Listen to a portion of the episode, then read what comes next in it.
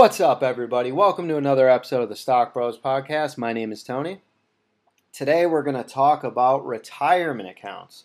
So, we're going to talk about traditional IRAs, Roth IRAs, 401ks, the benefits of all of them, which ones have advantages over the others, and all the info you need to know to try to make it as easy as possible to understand. So, before we get started, Please remember to subscribe, leave a review on iTunes or Spotify, whatever you're using, Google Podcasts, etc. And also check out my links in the description. If you want to get started with investing, we, we have a link for Coinbase for crypto, for public, and for Acorns, which, by the way, you can open a retirement account through Acorns and you can get $5 invested with my link. So check that out. And also check out my link for Financial Literacy and Investing 101, a course I created on Udemy. Up to about 135 students now, so had pretty good feedback, about a 90% approval rating, so thank you very much for that. So let's get started. And before retirement accounts, people were relying on pensions, Social Security, and savings. Now, people were living longer, and this caused kind of a crisis in the country where people were struggling to retire. They didn't have enough money. Couldn't really count on people to save money on their own for retirement as pension plans started to wane out or they would distribute less and less money. Now, this is where the IRA comes into play. So, the IRA is an acronym for Individual Retirement Account, and the government created this tax sheltered investment account as a way to incentivize people to save for retirement. Now, there's two types of IRAs, and this is what a lot of people get confused with. You have a traditional IRA and a Roth IRA. So, a traditional IRA gives you a tax break up front. So, it's in the form of a deduction on your income tax. And after that, the principal and earnings grow tax free. So when you finally retire, you then pay the income taxes on the money you withdraw.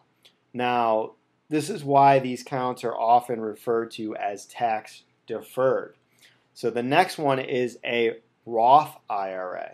And this is the opposite of the traditional IRA.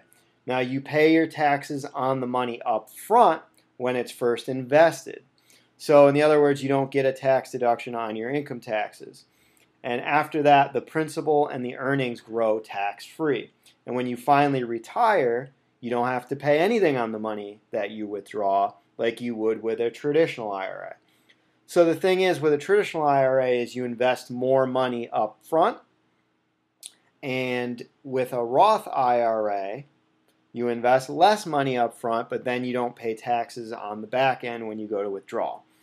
So it's kind of really a personal choice, whichever one you decide you want to do. Personally, I think the Roth IRA is the superior one. So let's talk about who can open an IRA or a 401k. So with an IRA, anybody can open an IRA all you need is earned income.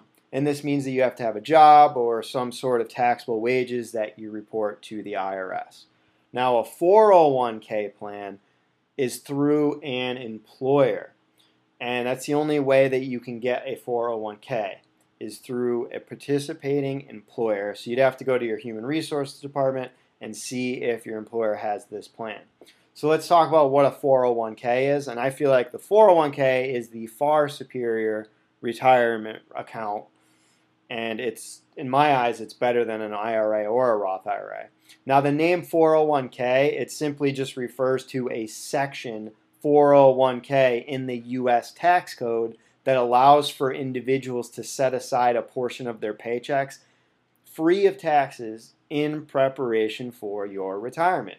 Now, 401k plans start, started to become popular substitutes for the traditional pension plans that started in the 1980s.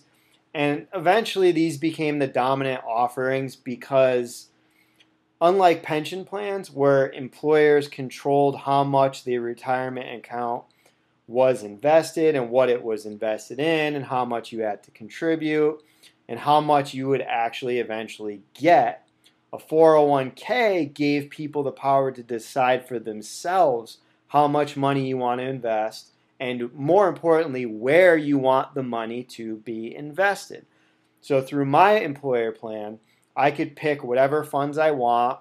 I can go with a target date fund that starts out at very aggressive, and then as I get older, it becomes more conservative, switching over to bonds and more safer stocks. And or I could choose to go with a growth fund. I can choose to go with an S&P 500. I can choose anything I want with my 401k plan. Traditionally, it's probably the best idea to use the target date mutual funds where they take care of it all for you. And as you get closer and closer to retirement, it becomes more conservative to protect all of the money that you've made. Now, a huge advantage to a 401k is that many employers will match up to a certain percentage of your contributions. So, for instance, my employer does about 50% match. So, if I put in $100 a week, they'll match that with $50 a week, and that's $150 a week, which is like an extra $2,600 a year, which is huge. That's all free money. It's almost like a bonus, where you don't get that with an IRA. There is no employer sponsored IRA. And the great thing about 401k is if you leave your job, you have several options for your 401k. You can leave it alone with the current provider and let it grow you can roll it over into a new account or you can roll it over into an IRA if you want to, and then you can control the plan yourself. And there are a number of variables, such as taxes or fees, that will dictate whether it's best for you to move it or not. And probably the worst thing you can do is cash the 401k out, which I stupidly did in my 20s several times, where I had thousands of dollars that I could have rolled over into a new plan but I ignorantly cashed it out and didn't understand what I was doing. So don't do that. Roll it over into a new employer 401k plan if you can, or open up an IRA account, which you can do with apps like Acorns, which you use my link in the episode description and sign up through there. They control the IRA plan for you. It's really simple. They'll set you up with a balanced portfolio. It will be, you can pick if you want to do a conservative plan, an aggressive plan, a moderate plan, whatever you want to do. You can change it at any time, but they take care of it for you. All you got to do is contribute money. And also, your money you'll have contributed through roundups. So if you make a purchase, they'll round up to the nearest dollar. If you want, you don't have to use this feature, but I have it on. So anytime I buy something, it'll round it up to the nearest dollar, and then that change will get deposited into my retirement account or my regular account. So it's always a great thing if you have a 401k or an IRA. You can have several of them. You don't need to just have one, and you can really stock up on your retirement. So check out my link for Acorns. So let's talk about how much you can actually contribute to a retirement account, an IRA, or a 401k. Now, every retirement account through an IRA will have a limit of $6,000 per year. So this is as of last year. You're allowed to contribute $6,000 per year. Now, if you're over the age of 50, they allow an extra $1,000 catch up contribution. So that'll allow you to put in $7,000 per year. So that's with a, a, traditional IRA and a Roth IRA. With a 401k, it's a little bit different. You get to deposit about $19,000 a year through a 401k. And if you're over the age of 50, you get an additional $6,000 of catch up contributions, which will give you about $25,000 a year into the 401k. So this is a huge advantage. That's why 401k is so great. You can contribute more in a 401k and you get an employer match. So, huge benefits with a 401k.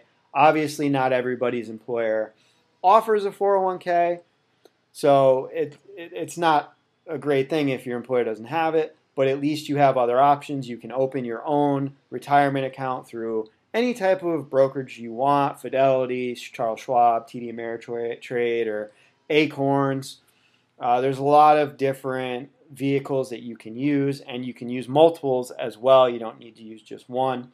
So here's the thing. Let's talk about withdrawal withdrawal rules or penalties with these accounts.